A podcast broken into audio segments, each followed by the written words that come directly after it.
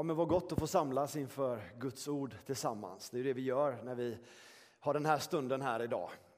Vi vill att ordet ska få landa i våra hjärtan, att Gud ska få röra vid oss. Idag ska jag prata om ett ämne som det faktiskt var ett tag sedan jag lyfte i predikstolen. Och det är kanske så att det här lite grann kommer med en sån här varningstext. Det här budskapet idag. Liksom värd att frukta eller något sånt där skulle man kanske sätta på den. Vi ska prata om Guds fruktan. Och det är ju ett ämne som när man hör rubriken Guds fruktan så kan man ju kanske fundera lite hur ofta de orden används i vår, vårt sätt att prata. Eh, frukta är ju någonting som vi kanske ofta lägger i den negativa vågskålen om vi pratar om frukta som rädsla. Men begreppet Guds fruktan tycker jag är värt att jobba lite på och prata kring och använda utifrån hur Bibeln använder det. Och vi ska läsa några bibelställen idag som, som slår an den här, de här orden och beskriver Gud utifrån det här perspektivet. Vi talar ju ofta om det som är nåden och det starka liksom evangeliet i Guds karaktär, utav Guds godhet. Så det finns ju givetvis med i allt det som jag kommer prata om idag också. Hur Gud är kärlek, hur Gud är god, hur Gud är barmhärtig och nådefull. Men den här biten om att ibland sätta blicken på Guds fruktan, det majestätiska i Guds karaktär och vem Gud är i sin allmakt, tror jag faktiskt är jätteviktigt för oss i vårt sätt att vara lärjungar och följa Jesus i vår vardag. Om vi fruktar Gud eller inte. Jag vet inte när du senast tittade på någon av dina syskon i församlingen här och sa det är en gudfruktig man eller en gudfruktig kvinna. Jag vet att det förekommer, absolut. Men det kanske är ett begrepp som vi inte använder så ofta och därför är det värt att lyfta det och prata om det. Jag tänker att vi ska läsa, vi ska läsa en profettext och så ska vi läsa en, en saltartext. Vet ni förresten vem som är den profeten med sämst minne i Bibeln? Nej, det vet ni inte. Obadja. Ja, nej, det är dåligt skämt. Den är svår översatt till swahili framförallt. Obadja finns det en profet som heter. Ja. Ska vi resa oss upp tillsammans och så läser vi Herrens ord utifrån Amos kapitel tre. Ska läsa vers åtta och sen ska vi läsa Saltaren vers, äh, kapitel nittiosex, några verser där. Så här skriver Amos i kapitel tre och vers åtta. När lejonet ryter, vem skulle då inte bli rädd? När Herren Gud talar, vem skulle då inte profetera? Och så läser vi från Saltaren kapitel nittiosex, vers fyra till nio. Stor är Herren och högt prisad, värd att vörda mer än alla gudar. Folkens alla gudar är avgudar, men Herren har gjort himlen. Majestät och härlighet är inför hans ansikte, makt och glans i hans helgedom. Ge åt Herren, ni folkens släkter, ge åt Herren ära och makt. Ge åt Herren hans namns ära. Kommer gåvor till hans gårdar. Tillbe Herren i helig skrud. Bäva inför honom hela jorden. Vi ber tillsammans. Herre, vi tackar dig för ditt ord. Och nu ber jag att du ska förklara de här orden för oss. Att du ska röra vid våra hjärtan med din heliga ande. Och Herre, låt våra liv få finna en rätt gudsfruktan, Herre. Och låt oss den här dagen få ta ett steg och ett kliv närmre att förstå lite mer av vem du är i din karaktär. Låt din ande få upplysa oss den här dagen i Jesu namn. Amen. Amen. Varsågoda och sätt er ner. När lejonet ryter. Jag har en bild som finns någonstans där i gömmorna. När lejonet ryter. Har ni mött ett sån här någon gång när ni varit ute i skogen? Inte? Nej, senaste löprundan. Nej, jag träffar inte på något lejon. Men jag vet vad jag skulle känna förmodligen om jag, för i morse var jag ute på en promenad med hunden och då träffade vi en annan hund som var ganska stor. Det räcker för mig, menar jag. Och jag är ändå hund, hundmänniska, eller jag är inte hundmänniska, det är jag inte, men jag har en hund. Men när jag träffar andra hundar som är lite större än min hund, ja, ni fattar. Träffar jag ett lejon i skogen, jag skulle bli fruktansvärt rädd. Jag skulle bli fruktansvärt rädd. Det här är ju ett majestätiskt djur som kan slita både det ena och det andra i stycken, eller hur? Ett mäktigt djur, skogens konung, eller nej, det var älgen, eller vad är det nu? Ja, strunt samma. Ett lejon på en skogspromenad, det är inget som jag i alla fall längtar efter på det här sättet, utan eh, profeten plockar upp den här bilden och använder liksom Guds tilltal någonstans i kontrast, eller i, i, i jämförelse med, ska jag säga, till lejonet. Om när lejonet ryter, vem skulle då inte bli rädd? När Herren talar, vem ska då inte göra som han säger eller profetera? Det här är ju en bild som vi tänker kanske vi inte så ofta använder av Gud. Att, att, att, att han jämförs med ett lejon. Om vi låter bilden på lejonet ligga kvar och försöker minnas de här orden vi läste från Psaltaren nittiosex. Så står det att stor är Herren, han är högt prisad. Värd och vörda och vörda. Att ge respekt.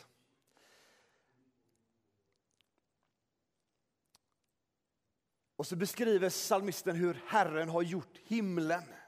Det är Gud som har skapat allting. Han är allsmäktig. Han har all makt. Inte bara att svara med två kaniner. Utan han har all makt. Han har till och med makt över det här djuret. Det står att inför hans ansikte är majestät och härlighet. Bibeln ger inte bilden av Gud som en jultomte. Verkligen inte. Som kommer där och frågar om det finns några snälla barn i huset som har skött sig så han kan få ge en gåva. Det perspektivet finns inte med i Guds karaktär. Gud är mycket större och bredare och mäktigare än så. Och han ser inte på oss människor på det sättet. Men det vi ska veta om vår nådefulla, kärleksfulla, underbara Gud, det är att han är mäktig. Makt och härlighet är inför hans ansikte. Ni vet vad Mose gjorde när han fick se Gud. Han liksom tog av sig sandalerna och han fick inte ens se, han fick se Gud på ryggen, va? Eller var det? Ja. När, när, busken, när Gud visade sig i busken så, så fick han en helig upplevelse. När, när profeten Jesaja blev kallad så, så uttrycker han sig inte värdig. Liksom. När Guds härlighet drabbar oss så fylls vi av respekt, av vördnad, av helighet, av helig närvaro. Där kan man inte göra vad som helst, utan där tar man av sig skorna. Där ställer man sig upp eller där faller man ner. Och inser att Gud, han är allsmäktig. Ge åt Herren ära och makt. Står tillbe Herren i helig skrud. Ja, ni har haft på er en skrud, någonting det sista. Kläder handlar det, en helig klädnad. Och så uttrycker han bäva inför honom. Bäva inför honom. Jag måste gå till mig själv och så måste jag fundera över min egen gudsbild. Hur har jag det när jag söker Gud, när jag pratar med Gud, när jag kommer till Gud? Finns den här delen utav min bild av Gud med, där jag faktiskt bävar inför vem han är? Eller tänker jag om Gud att jag kan göra vad som helst för han har ändå förlåtit mig? Eller Gud är ju så god. Det är ju sant att Gud är god och han har förlåtit mig. Men han är fortfarande en helig Gud. Han är fortfarande en Gud som jag behöver ibland bäva inför. När jag får möta Gud, framförallt i min ensamhet, de stunderna är de mest formande för mig. När jag får falla ner inför Gud och bara drabbas av att Gud är nära mig. Att han är helig. Att mitt liv är smutsigt och att jag behöver be honom om förlåtelse. Då bävar jag inför Guds helighet. Och jag behöver de mötena med Gud. Jag tror att vi alla behöver de mötena med Gud. Där vi inser att det är Gud som är skaparen och upphovet till allting. Och som allting kretsar kring. Det är inte mig som allting kretsar kring. Det är inte mig Gud ska rätta sig efter. Utan det är jag som ska formas till hans bild. Ni vet, profeten Jeremia ger ju bilden av leret i krukmakarens verkstad. Det är inte Gud som är leret och vi som ska forma honom. Utan det är Gud som är krukmakaren. Det är vi som är leret. Det är han som får forma dig och mig. Och vi får sträcka oss efter att vara formbara i hans närvaro. Inför hans ansikte.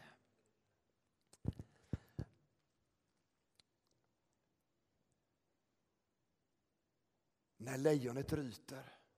När Gud talar. Hur har du och jag det med vår Guds fruktan? Med vår Guds bild.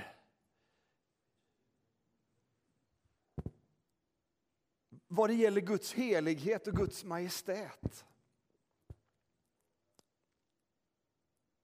Jag tror ju inte att Gud är den som vill skrämma oss in i hans närvaro. Det är inte så Gud funkar i sin karaktär. Men likväl är det viktigt för mig som en Jesu lärjunge att veta att Gud, han är helig. Gud, han är allsmäktig. Och det är han som är centrum utav allt. Och det är jag som får formas till hans avbild. Man kan ta många bilder för Guds allmakt och för Guds karaktär och vad han vill. Men han är ju vår himmelske fader. Som rymmer både en faders och en moders karaktär i sin person. Eftersom han har skapat alltihopa. Och på samma sätt som ett barn kan se upp till sin mamma eller pappa. Och veta det, liksom, det där fixar farsan. Så kan du och jag också få veta det.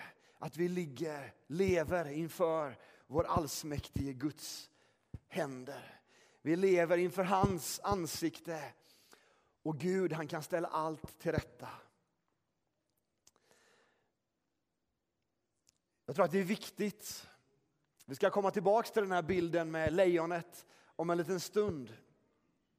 Men jag tror det är viktigt för oss att frukta Gud. Jag ska säga det inte i betydelsen av att vara skräckslagen och rädd. Det finns en annan innebörd i det här begreppet att frukta Gud som är bredare än så. Och som gör att vi kan förtrösta inför Gud och lita på honom. Men det är viktigt att vi vet vem Gud är i sin allmakt. Det står så här i Ordspråksboken tjugoåtta. Salig är den som fruktar Gud. Den som för- förhärdar sitt hjärta faller i olycka. Salig, alltså välsignad, lycklig är den som fruktar Gud. Att frukta Gud innebär inte att du och jag är olyckliga, miserabla, eh, stela. Utan salig är den som fruktar Gud. Du och jag kan få uppleva fullständig lycka och glädje i vår Guds fruktan. Inför hans ansikte så kan vi få uppleva salighet i vår Guds fruktan. Vi ska läsa en bibeltext ifrån Nya testamentet, ifrån Andra Korinthierbrevet. Och det här sammanhanget är ganska intressant. Jag hade ju nyligen glädjen att få besöka just den här delen utav antiken, av Grekland. Det såg ju inte ut nu som det gjorde då. Men jag fick det lokala perspektivet på ett sätt som kastar ljus över de här texterna på ett intressant sätt ifrån Andra Korinthierbrevet. Korint var ju en central ort i antiken. En stor, eh, liksom en stor stad där det förekom mycket handel, mycket aktivitet. De hade ett typ av olympiskt spel, Istmiska spelen hette det. Jag vet inte om ni känner till det, men det var näst under olympiska spelen så var det det största spelet. Där de tävlade i massa olika grenar, men de tävlade också i liksom... I, i, brett, i berättande och lite olika saker. Det var liksom en kulturfestival också så.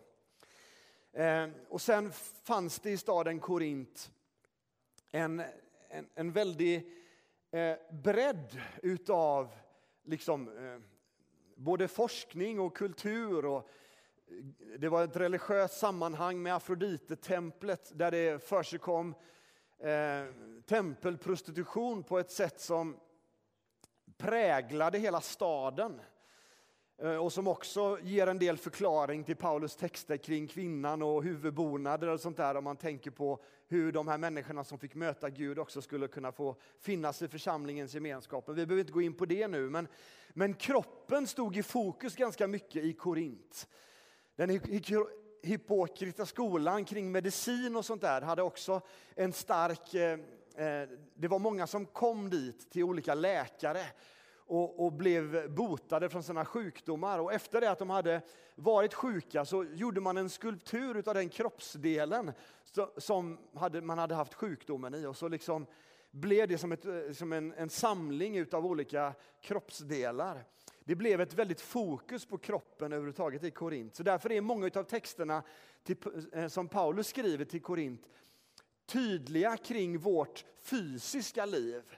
För det, brott, det var ett samhälle som brottades med hur man såg på kroppen, på sexualiteten och på kroppen överhuvudtaget. Vad det gällde hur man använde sin kropp för att frukta Gud eller för att leva som människa.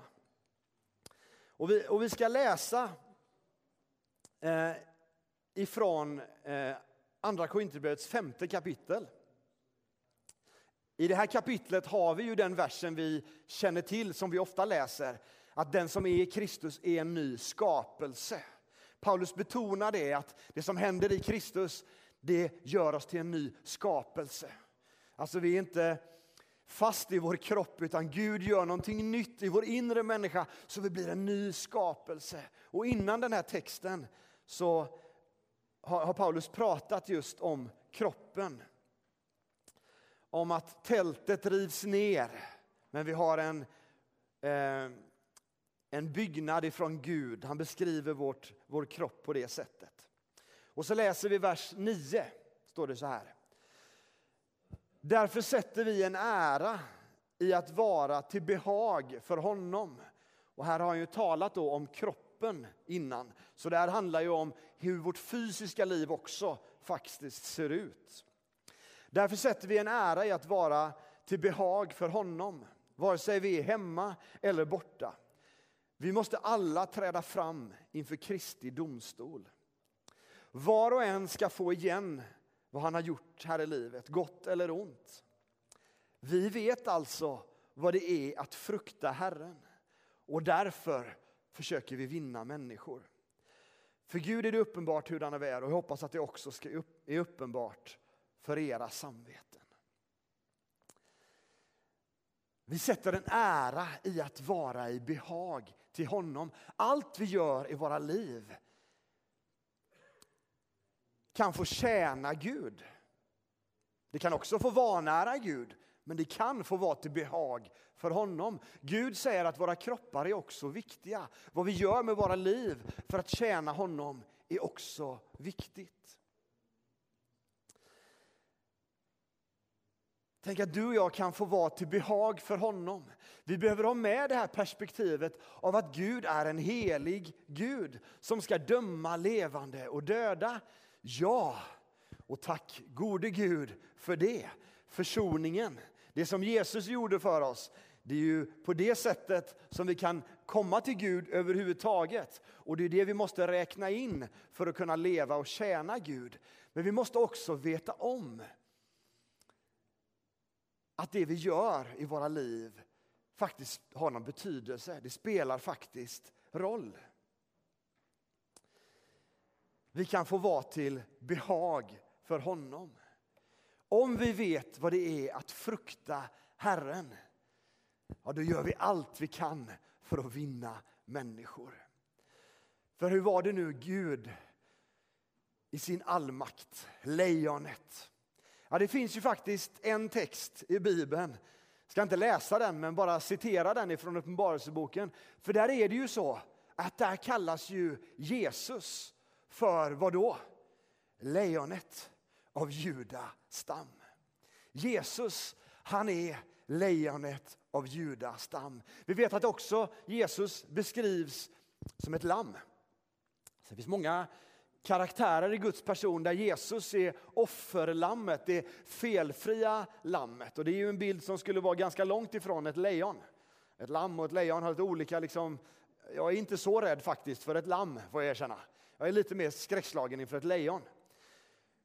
Men det här rymmer ju det Jesus har gjort för oss. Han var det felfria lammet som tog dina och mina synder på sig upp på korset. Han var ett värdigt offer för mänsklighetens synder. För dina och mina fel och brister, det vi inte lyckas med oss själva, det gjorde ju Gud i Jesus Kristus. Genom Jesus Kristus kan vi därför komma till Gud. Frimodigt. Frimodigt kan vi komma till honom. Det här kan man ju tycka är lite märkligt då. Om det nu är så att Gud är ett rytande lejon. Att han är allsmäktig och värd och frukta. Det står ju till och med att Gud är en förtärande eld. Att det är... Eh, hur är, vad är det det står? Eh, att falla i den levande Gud, Gudens händer. Att det skulle vara... inför Guds majestät, någonting som du och jag behöver bäva inför. För Gud är helig.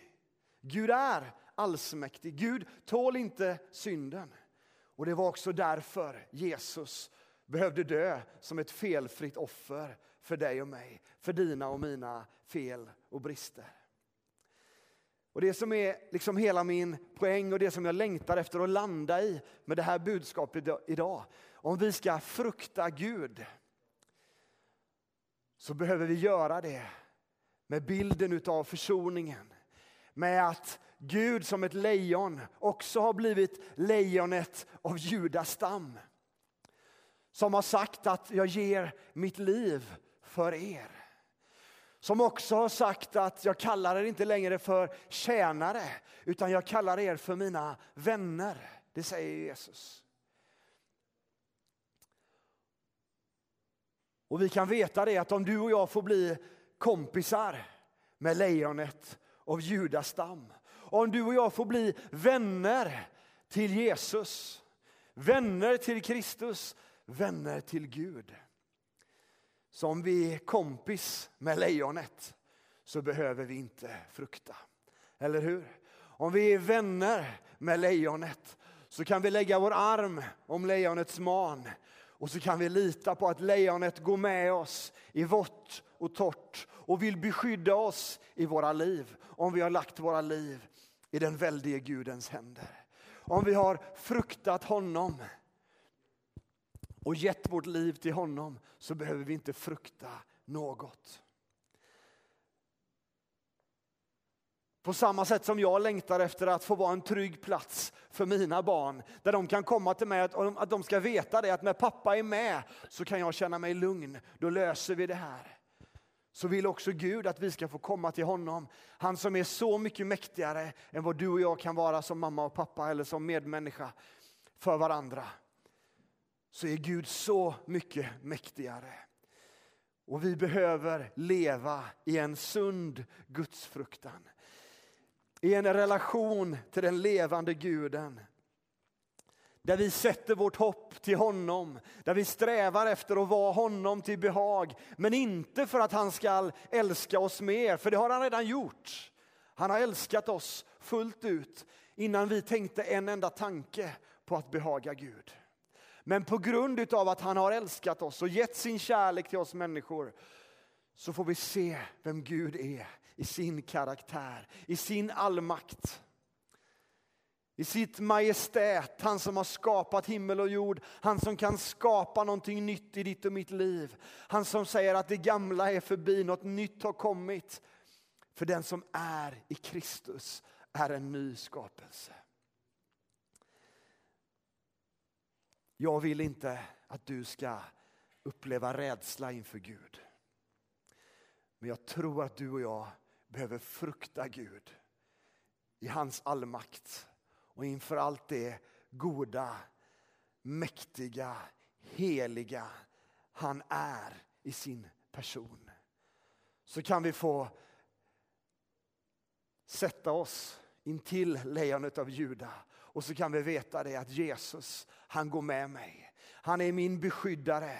Han är den som jag får frukta. Han är den som jag får möta mina utmaningar i livet. Han är den som jag får möta sjukdomar tillsammans med. Han är den som jag får möta svårigheter tillsammans med. Han är den som går med mig i striden. För han är lejonet av Juda. Han är lammet som blir slaktat. Han är den som har gett sitt liv för att han älskar mig. Du och jag kan få vara människor som fruktar Gud. Han som är en förtärande eld. Han är också en kärleksfull fader. Han är en nådefull Gud. Han är en allsmäktig Gud. Han är en helig Gud. Han är en barmhärtig Gud. Och han vill gå med dig och mig. Tänk att vi ska landa i det. Jag ska inte ta det budskapet längre än så. Utan jag vill bara slå på den spiken idag. Att tillsammans med honom så kan vi få leva i en helig respekt. Och vi behöver också upptäcka vem Gud är i sin allmakt. I sin helighet. För att kunna formas efter honom.